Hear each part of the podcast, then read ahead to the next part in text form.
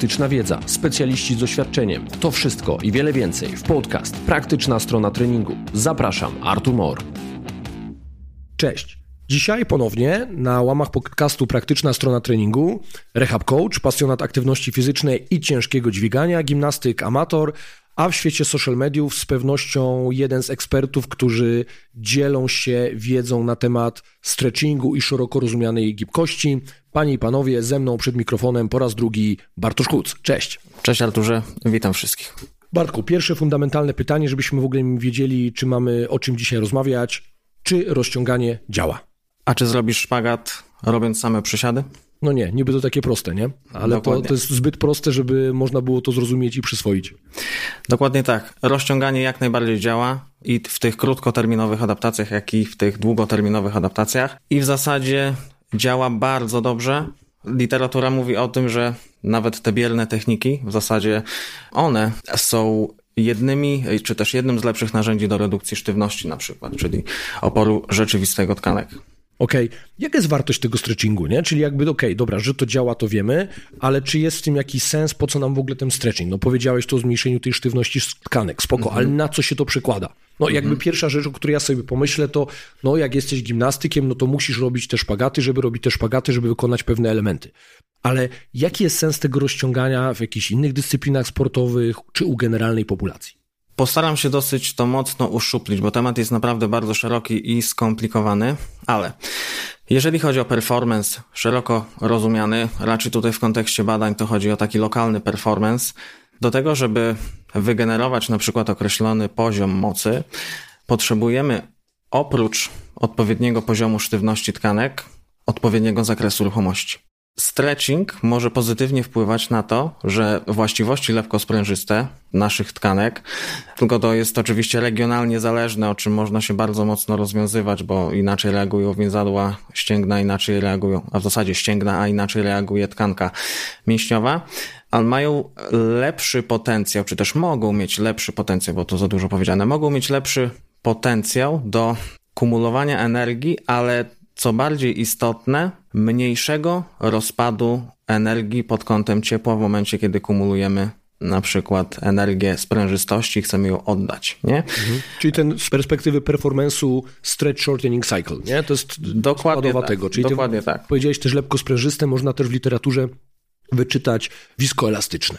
Mm, ja długo siedziałem nad tym, grzebałem troszkę na ten temat, czy to właśnie nie powinno się nazywać lekkoelastyczne, nie? Bo jest wiskoelastyk, ale konsultowałem to z osobami z zagranicy, które mocno siedzą w literaturze i jednak one odnoszą się do sprężyny, więc to jest lepkosprężystość i oczywiście jak najbardziej w takich tych podręcznikowych źródłach od biomechaniki no, tak. możemy znaleźć ten. Ale de facto nie? mówimy o tym samym. Tak, nie? dokładnie. Ścięgna posiadają taką właściwość jak histereza, tak? E, tkanki mięśniowe posiadają tiksotropię. Mam nadzieję, że niczego nie prze... E, tam, no, że dobrze zmieniłem. powiedziałem, dokładnie, że nie zmieniłem.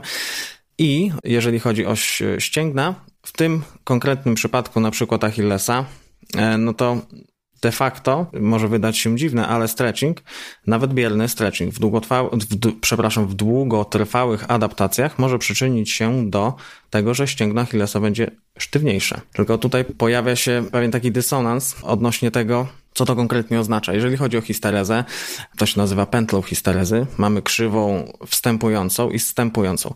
Jeżeli chodzi o stretching bierny, on może pozytywnie wpływać właśnie na tą krzywą zstępującą, czyli krzywa zstępująca rozładowywania staje się sztywniejsza, czyli tracimy mniej energii podczas jej oddawania po prostu. Nie? Czy każdy powinien się rozciągać? Nie. Bardzo krótko. Nie, e, mimo że jestem takim, można powiedzieć, że propaguję to rozciąganie, czy też e, raczej dużo o nim mówię, to nie, nie. Nikt, że tak powiem, to nie powinno być z góry narzucane i nie trzeba się rozciągać, ale co trzeba powiedzieć, to to, że znaczna, jeżeli nie większa część osób wykonuje rozciąganie, nawet nie wiedząc o tym, że je wykonuje. Rozciąganie z definicji jest czymś, czy też jest ruchem, który sięga submaksymalnych bądź maksymalnych wartości mm, amplitudy w stawach, tak? I no umówmy się, ćwicząc siłowo, wykonując różnego rodzaju aktywności fizyczne, większość e, z nas sięga, jakby nie patrzeć, tych maksymalnych wartości, e, jeżeli chodzi o ruchomość w stawach, tak? Więc każdy z nas się rozciąga, czy też większość osób z nas się rozciąga, nawet nie wiedząc o tym, że się rozciąga. No dobra, ale teraz powiedzieć o ćwiczeniach na przykład siłowych, to jeszcze mam takie pytanie, właściwie dopytanie względem poprzedniego. Dwie kwestie, które myślę nurtują nie tylko mnie, ale wielu innych na ile wprowadzenie stretchingu zmniejsza ryzyko urazowości i na ile, skoro powiedzieliśmy sobie o ćwiczeniach siłowych, na ile wprowadzenie stretchingu u osób ćwiczących siłowo poprawia ich szeroko rozumiany performance, a jeżeli tak, no to może w jakich aspektach? Ciekawy przykład podam. To jest bardzo stary papier z lat 90. Tam były dwie grupy trójboistów. Jedni wyciskali sztangę z tak zwanego martwego punktu, nie korzystali z odbicia, drudzy korzystali z odbicia. Dwie grupy się e, rozciągały.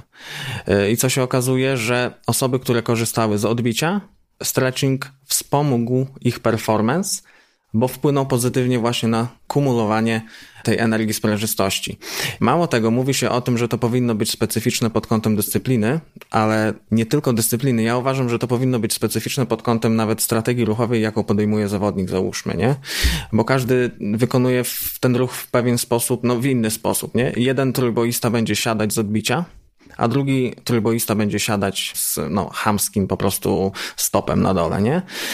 Z drugiej strony spójrz na weightlifterów. Pooglądaj sobie rozgrzewki weightlifterów. Wszyscy się rozciągają przed dźwiganiem. Wszyscy. I są mega, mega dobrze, mega mocno naprawdę rozciągnięci, nie? I zobacz na ich charakterystykę ruchu, nie? Jak oni zachowują się jak sprężyna. Bardzo duże wartości energii są w stanie kumulować i oddawać, bo to jest istotne, bo kumulować można dużo, ale oddać trzeba też e, sporo, nie? No wiesz co, to ja jeszcze powiem teraz, jak powiedziałeś o tych rytuałach weightlifterów przed zawodami, no to to jest trochę w opozycji do tego, co często się mówi w środowiskach akademickich, że stretching, zwłaszcza ten statyczny, będzie negatywnie wpływał na możliwość generowania siły. Nie? Jakby ja znam odpowiedź tutaj, natomiast y, to jest, nie? To się, to się mówiło. A jaka jest prawda?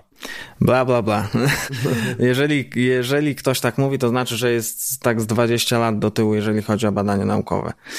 Teraz tak, jeżeli chodzi o, o osłabienie mięśniowe, to trzeba sobie powiedzieć, że badania, które były przeprowadzane, mierzyły siłę mięśniową zaraz po tym, jak ktoś wykonywał stretching. E, no i mierzono lokalną siłę mięśniową, nie? Teraz tak, faktycznie te osłabienie siły mięśniowej, ono pojawiało się. Kilkuprocentowe. Jest kilka prac, które tam szczegółowo dosyć opisują. To waha się chyba w granicach od 5 do 7%, czy tam może trochę więcej, nie? Jeszcze inaczej. Przede wszystkim nie wiadomo do końca z jakiego powodu coś takiego się dzieje, bo równie dobrze osłabienie siły mięśniowej może wynikać ze zmęczenia po prostu, nie? Bo stretching to też jest jakiś bodziec mechaniczny, i w świecie nauki jest zaliczany do szeroko rozumianej mechanotransdukcji. To jest pierwsza sprawa. Druga sprawa, było niewiele prac, które próbowało zaaplikować stretching dynamiczny na przykład po wykonywaniu aktywności biernej, czyli tego rozciągania statycznego.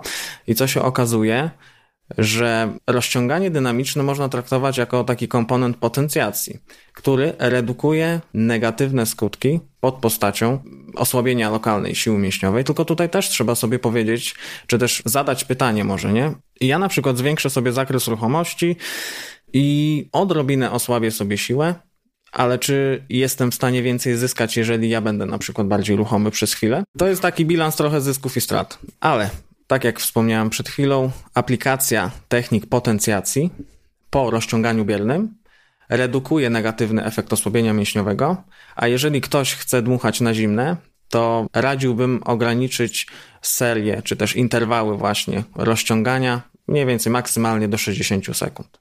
Zawsze potem jakiś element potencjacji, a co ciekawe, większość z nas robi to nieświadomie. E, dlaczego? Załóżmy, rozciągam się przed serią przysiadów, nie? Rozciągam się przed serią przysiadów. I teraz pytanie, czy ja wchodzę od razu na paczkę i robię 7 przysiadów e, z submaksymalnym obciążeniem? Nie.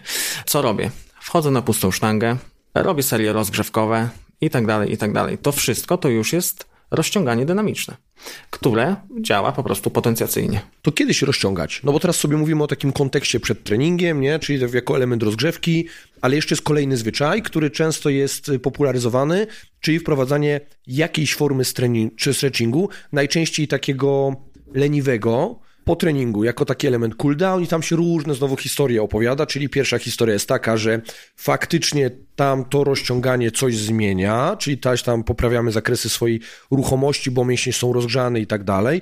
Druga koncepcja jest taka, że z uwagi na to, że te mięśnie i teraz no, mi się ciężko o tym mówi, ale ja będę o tym mówił, co, co, słyszę, że element rozciągania będzie detonizował tą kankę, poprawia ukrwienie, bo te kapilary, przez które wchodzą naczynia krwionośne do mięśnia, one się będą poszerzały i poprawi się trofika, nie? Różne rzeczy się mówi. To teraz, co z tego jest prawdą, a co z tego jest bójdą i jeżeli ten stretching po treningu ma sens, to jak on powinien wyglądać? Przede wszystkim trzeba sobie odpowiedzieć na pytanie, co chcemy osiągnąć wykonując rozciąganie.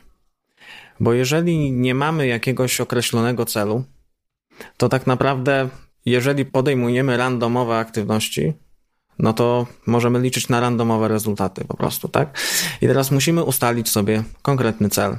Jeżeli ustalimy cel, na podstawie celu będziemy mogli dostosować, czy też będziemy mogli dobrać metody i środki, z których będziemy korzystać. Później na podstawie tego e, można przeanalizować zmienne, podjąć działania i spodziewać się jakichś e, rezultatów.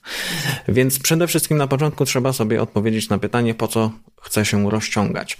Jeżeli nie mam jakiegoś określonego celu, a chcę się rozciągać, bo się dobrze po tym czuję, no to tak na dobrą sprawę można rozciągać się wtedy, kiedy ma się na to ochotę, ale jeżeli chodzi o czas okołotreningowy, to tak jak wspomniałem wcześniej, Techniki bierne aplikujemy przed, ograniczamy objętość interwałów, a jeżeli chcemy lokować bardzo, czy też no, interwały objętościowe, dwie minuty i więcej, no to możemy lokować je po aktywności fizycznej. I teraz, aby sprawić, czy też zmaksymalizować efekty rozciągania, to są takie pewne pryncypia, ok? I te pryncypia je trzeba egzekwować, nie? Jeżeli chodzi o bierny stretching, to są takie trzy główne zasady. Techniki y, statyczno pasywne, bo tak to się nazywa, czy też ich intensywność określa się w odniesieniu do skali rozciągnięcia tkanki. Czytaj naprężenia. Techniki, które będą charakteryzowały się wysoką intensywnością, są najbardziej skuteczne. Bez dwóch zdań. One wygry wygrywają z protokołami niskiej intensywności. I teraz jeżeli chodzi o wysoką intensywność, powinniśmy wykonywać rozciąganie o tak zwanym stałym momencie sił. Czyli w momencie, kiedy ustawiamy się w losowej pozycji. Dobra, rozciągamy sobie łydkę, nie? Po załóżmy 30 sekundach łydka trochę odpuszcza. Początkowo Zakres intensywności w skali od 0 do 10 był na siódemce i taki mniej więcej powinien być w odniesieniu do skali SIS, jeżeli chcemy, żeby to było efektywne. On spada. I teraz, żeby utrzymać wysoką intensywność, musimy podążać dalej w zakres, czyli wyciągać stały moment siły. Takich cykli relaksacji, bo to tak się nazywa po angielsku stress relaxation, jest jeszcze creep, to jest druga właściwość tkanek. Takich cykli będzie kilka od jednego do czterech nawet, w zależności od tego, o jakiej e, objętości interwału mówimy. Nie? Wtedy te efekty będą zmaksymalizowane. Objętość interwału to też jest istotne. I dlaczego to jest istotne? Istotne z punktu widzenia właśnie tej odpowiedzi relaksacyjnej. Jeżeli chodzi o odpowiedź relaksacyjną, no to ona potrzy- tkanka potrzebuje kilkudziesięciu sekund.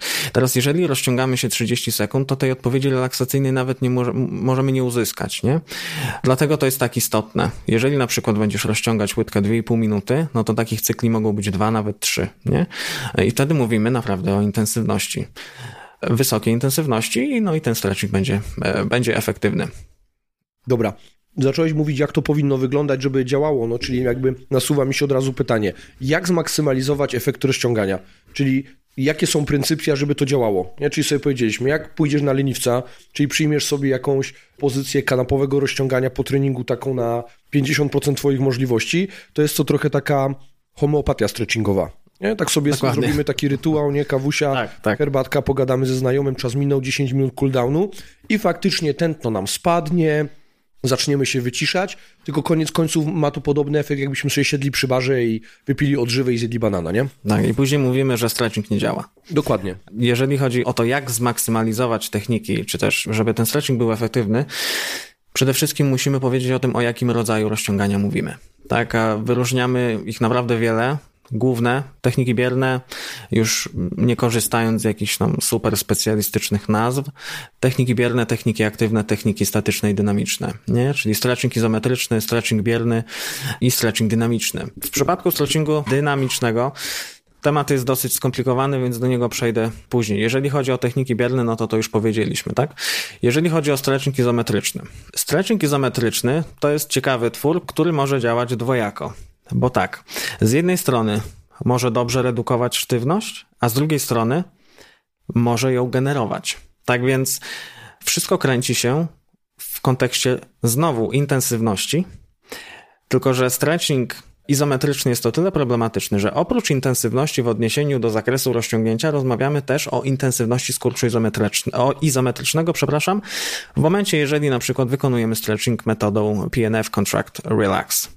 I to jest problematyczne pod kątem periodyzacji programowania tego. I teraz jak zerkniemy sobie na zalecenia co do treningu izometrycznego, to jest taki bardzo dobry przegląd systematyczny chyba bodajże z 2017 roku, czy też metaanaliz nawet. Mówi ona o tym, że jeżeli chcemy czerpać i jak najwięcej z treningu izometrycznego, to musimy korzystać z izometrii o intensywności minimum 70% skurczu izometrycznego.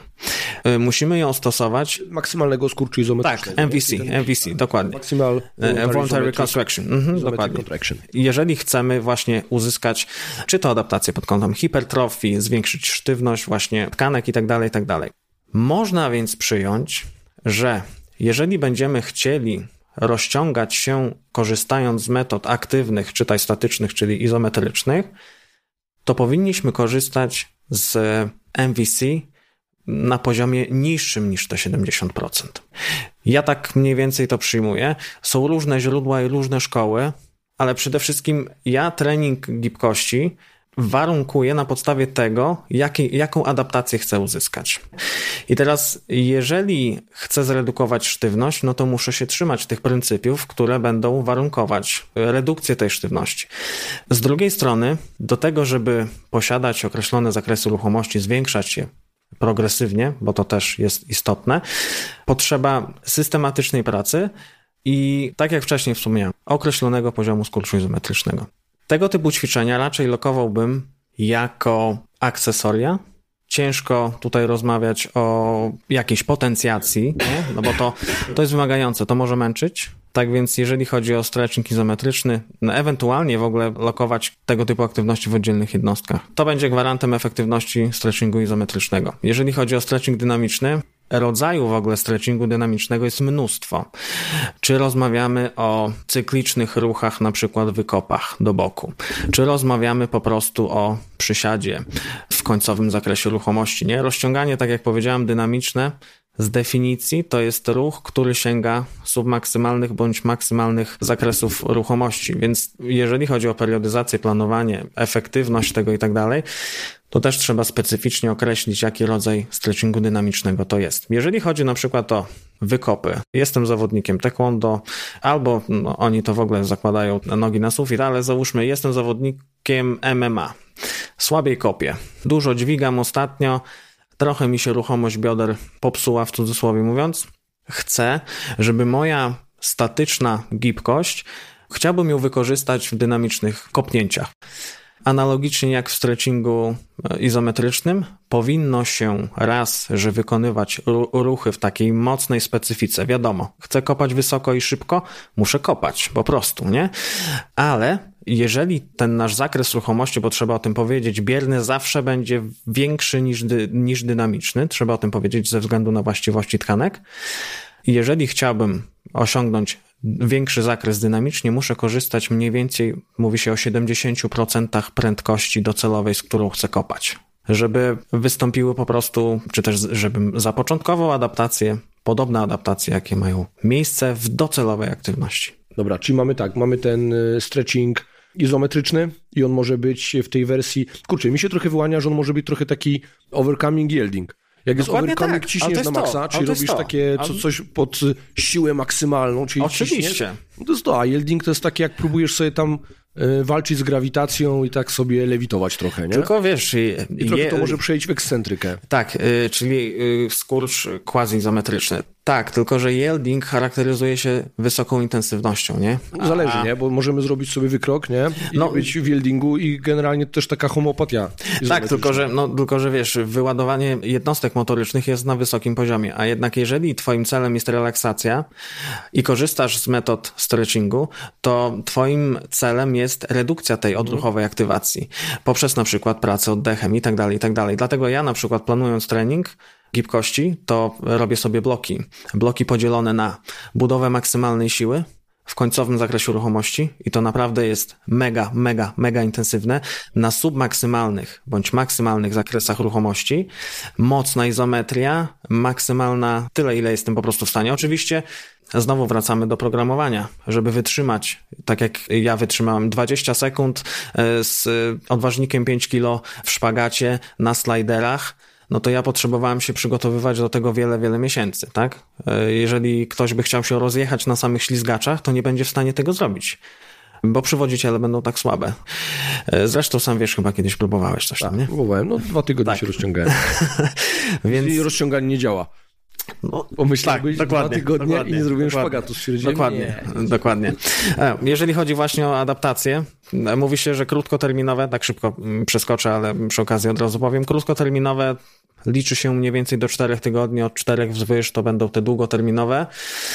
Oczywiście im więcej, im dłużej, tym te adaptacje zapewne będą trochę inne i bardziej trwałe. No tak? właśnie. I teraz, I teraz pytanie fundamentalne, trwałość. Na ile one będą trwałe, czyli na ile to ma sens? No bo trochę zawsze takie, taka łza w oku się kręci, kiedy super zrobiłeś ten szpagat, no i teraz co? Pojechałeś na wakacje dwa tygodnie, wróciłeś, już szpagatu nie ma, nie? A przynajmniej na ile go nie ma, ile tam z niego zostało? Może to jest bardziej zasadne pytanie.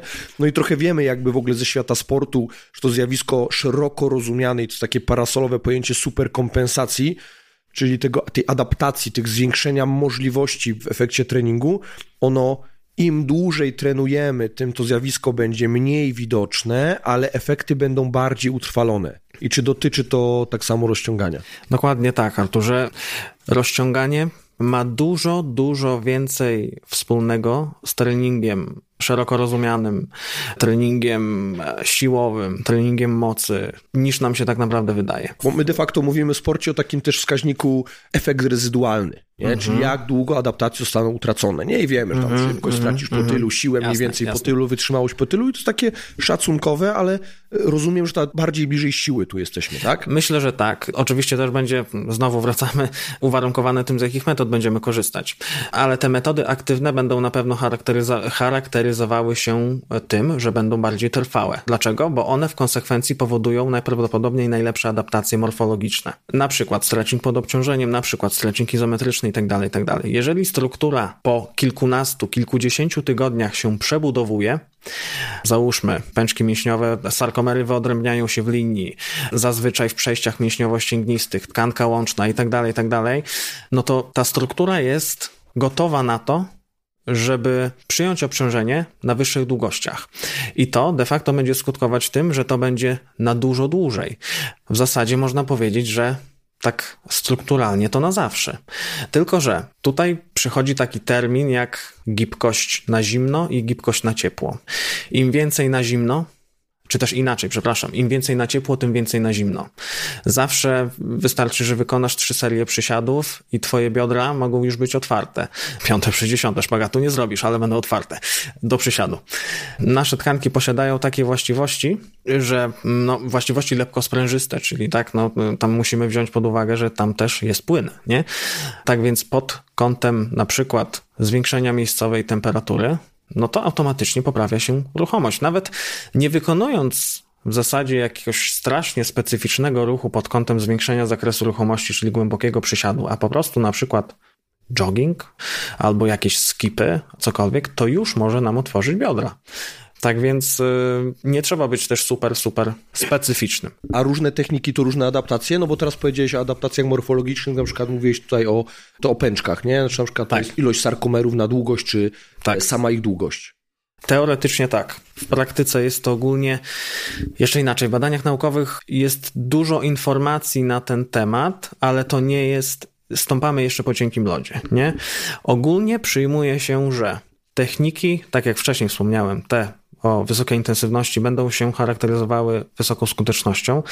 Prawdopodobnie techniki rozciągania dociążonego bądź formy aktywnego rozciągania będą skutkowały lepszą adaptacją morfologiczną. Jeżeli chodzi o techniki bierne, te będą najlepiej redukować sztywność, nawet ze względu na to, co wcześniej powiedziałem, ale fakt, że najwięcej czasu spędzasz w końcowym zakresie ruchomości, wykorzystując techniki bierne, to jeżeli będziesz rozciągać się izometrycznie albo biernie, to techniki bierne będą bardziej oddziaływały na tkankę mięśniową i łączną niż na ścięgna, a izometryczne bardziej na ścięgna.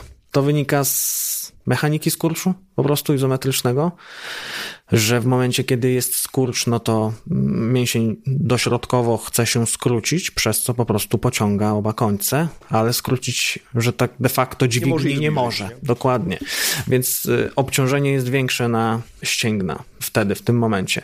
Dlatego między innymi też te bierne techniki są, można powiedzieć to, że prawdopodobnie są najefektywniejsze, jeżeli chodzi o redukcję sztywności. Okej, dobra, to teraz jak jesteśmy przy tych adaptacjach morfologicznych, ja jestem fanem treningu ekscentrycznego supramaksym, supramaksymalnego. To nie znaczy, że go robię cały czas, to znaczy, że widzę jego wartość i lubię sobie o nim częściej mówić aniżeli inni i taką narrację chciałbym, żebyśmy wszyscy zapamiętali, kiedy to mówię. I teraz tak, wiemy, że robiąc ćwiczenia, takie supramaksymalne, ekscentryczne, jak te nordiki, które y, myślę wielu uważa, że tak y, mocno promuje i po części tak jest, to tam pojawią się te adaptacje morfologiczne, że wydłużą się te pęczki, pojawi się więcej sarkomerów na ilość czy na długość. Kolejne pytanie, w jakich regionach tych hamstringów to się pojawi, ale to się dzieje. A zwróćmy uwagę, że przy takim ćwiczeniu, jakim jest Nordic Hamstring Exercise, w pozycji końcowej my leżymy na brzuchu. Czyli tam rozciągnięcie hamstringów jest takie jak w staniu.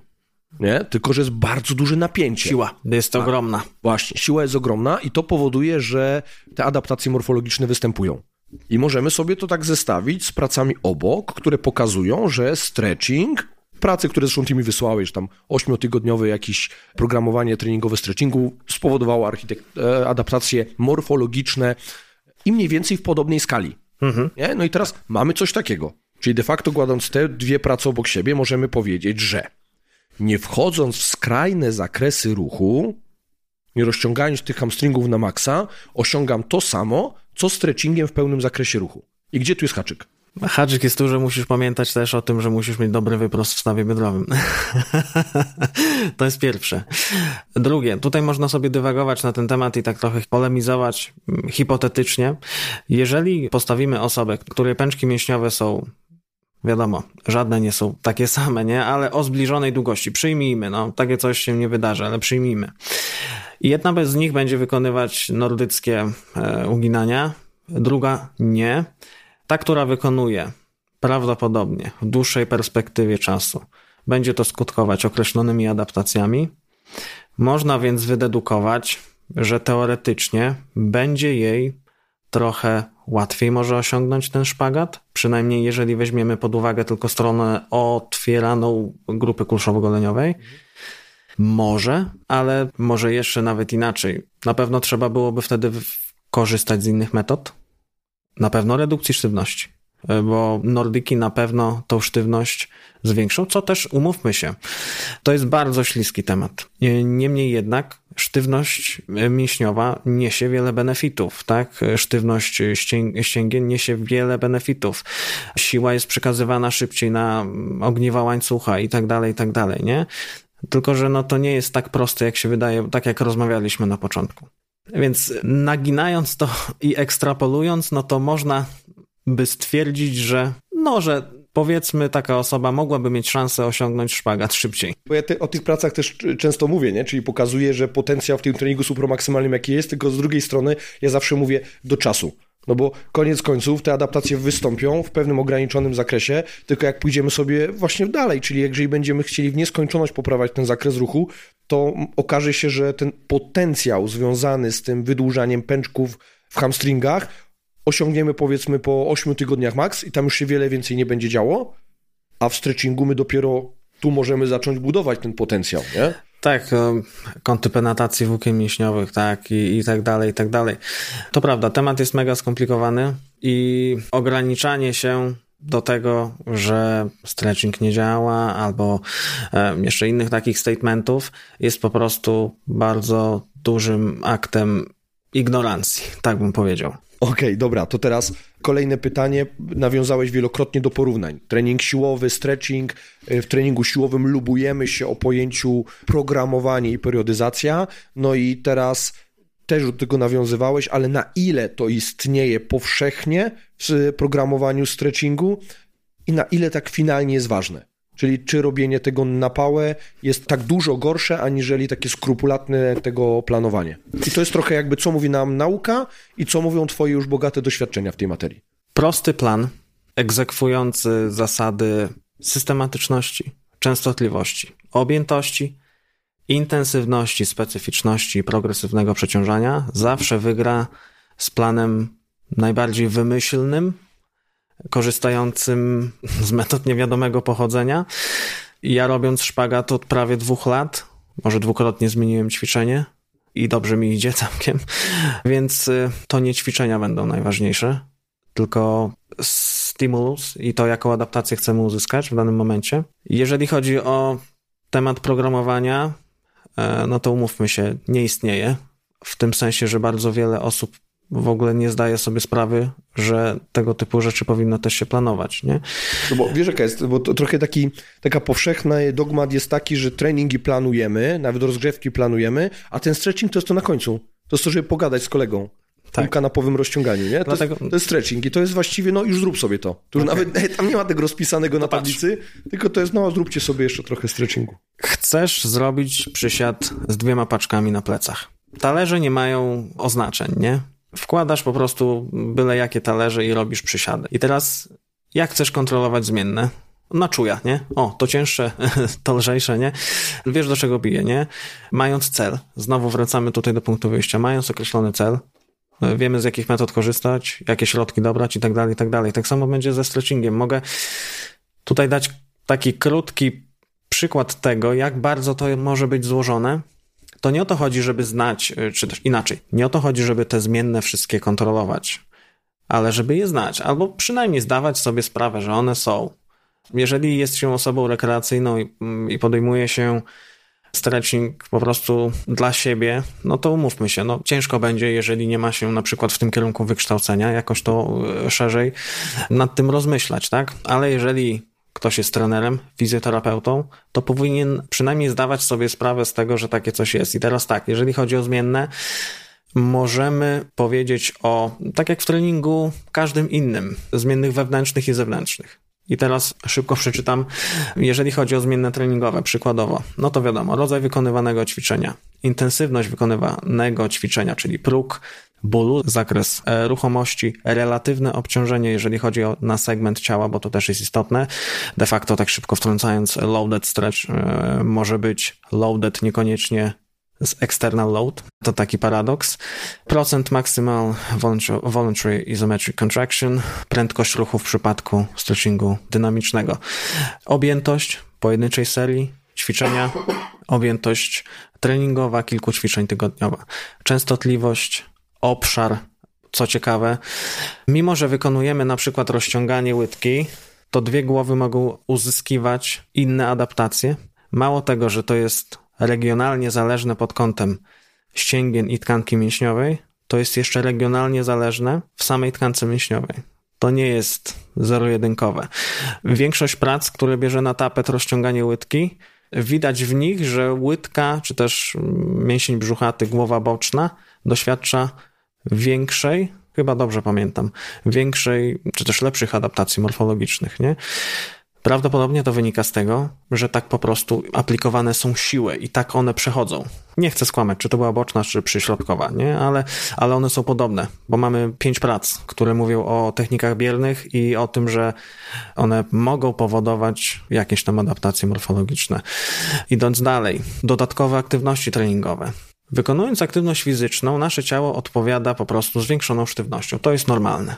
To jest naturalne i tyle. I z tym trzeba się pogodzić. W momencie, kiedy odpoczywamy, ta sztywność samoistnie się redukuje, nie?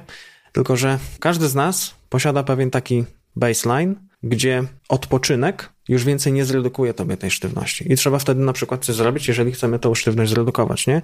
Także okej, okay, jestem sztywny, odpocznij, to jak najbardziej ma znaczenie. Po co robić wtedy te mobility, nie? Ale z drugiej strony to nie jest takie proste. Idąc dalej, higiena okołotreningowa, regeneracja. To jest ważne. Nawet takie zmienne jak temperatura, miejsce, w którym wykonujemy aktywność też ma znaczenie. Pora dnia Również z tego względu, że z rana jesteśmy bardziej sztywni, wieczorem jesteśmy bardziej rozruszani. Z rana, jeżeli ktoś wykonuje swoją rutynę, jeżeli ja na przykład współpracuję z osobami starszymi, aktywnymi osobami starszymi, no to e, oni lubią z rana się ruszać, nie lubią technik biernych na przykład, co można zaobserwować, jeżeli ktoś jest po zabiegu stawu kolonowego albo innych tam okolic kończyny dolnej, taka osoba będzie reagować lepiej na techniki dynamiczne niż na statyczne. Dlaczego? Bo właściwości tkanki na przykład do ślizgu są inne, nie? To samo dzieje się no, w podobny sposób rano załóżmy, tak? No i dobór ćwiczeń też jest istotny. Jeżeli chodzi o zmienne osobnicze, to jest po prostu kosmos, bo tego też jest bardzo dużo. Na pewno tak, staż treningowy ma znaczenie. Tolerancja na ból i temperament. I nie wiem, czy tam, no, na pewno widzieliście, jak wydzieram się podczas robienia szpagatu, nie? A inna osoba wejdzie w rozciągnięcie i będzie syczeć, nie? Że ała, ała. Czynniki genetyczne. To też jest istotne z tego względu, że na przykład tak samo jak są osoby, które mają predyspozycję do tego, żeby być bardziej gibkimi, czy też są bardziej gibkie, genetyczne. Załóżmy, już nie wchodząc tutaj w jakieś tam badania genetyczne i tak dalej, ale chociażby różnica facet i kobieta, to tak samo są osoby, które mają tendencję do tego, że sztywnieją szybciej. Czyli na przykład ich odpowiedź na trening oporowy jest lepsza, jakby nie patrzeć, nie? To idzie w drugą stronę. Czyli One pójdą do cyrku, a lepszymi sprinterami mogą Dokładnie, być. dokładnie o to chodzi, nie?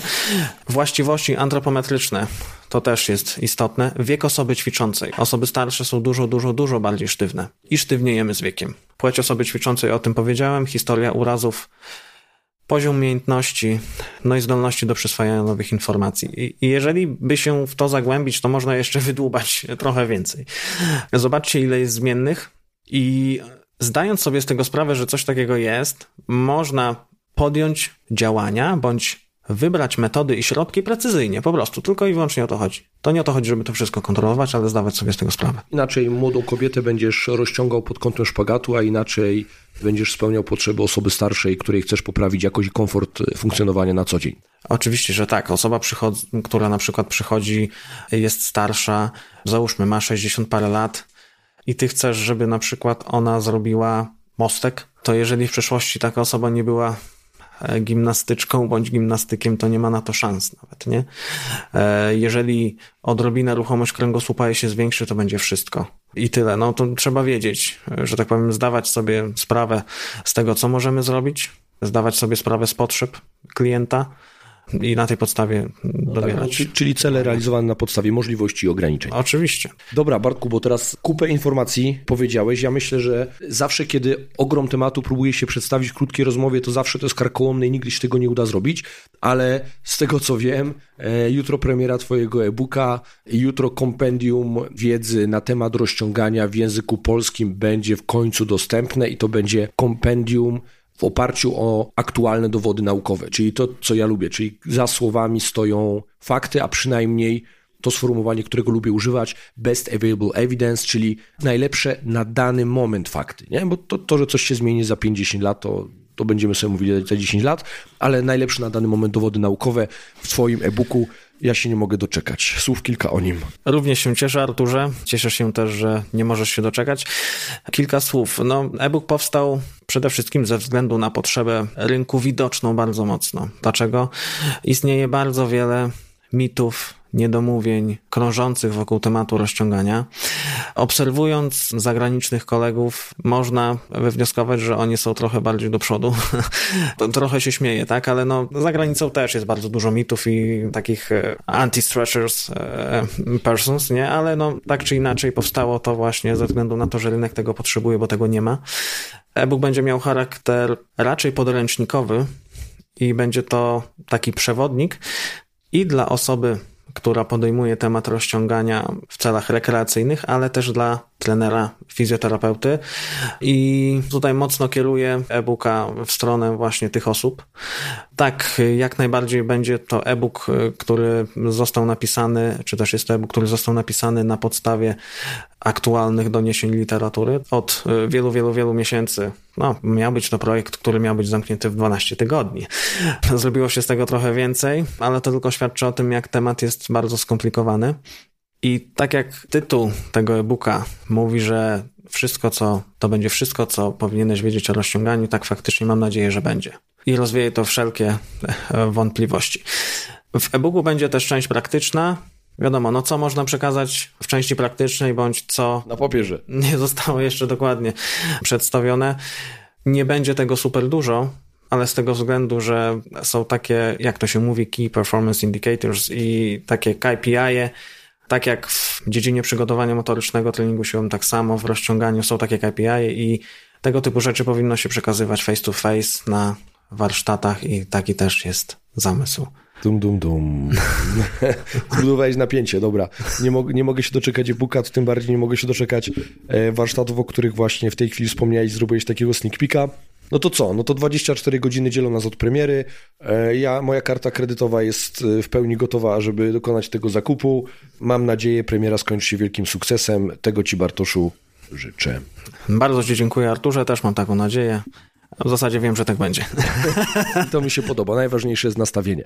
Okej, okay, no to tym miłym akcentem e, do usłyszenia przy kolejnych rozmowach. Trzymaj się, cześć. Cześć, do usłyszenia. Odsłuchałeś odcinek podcastu Praktyczna strona treningu. Jestem właściwie pewien, że zainteresuje Cię mój drugi podcast o nazwie Praktyczna strona dietetyki. Polecam Artur Mor.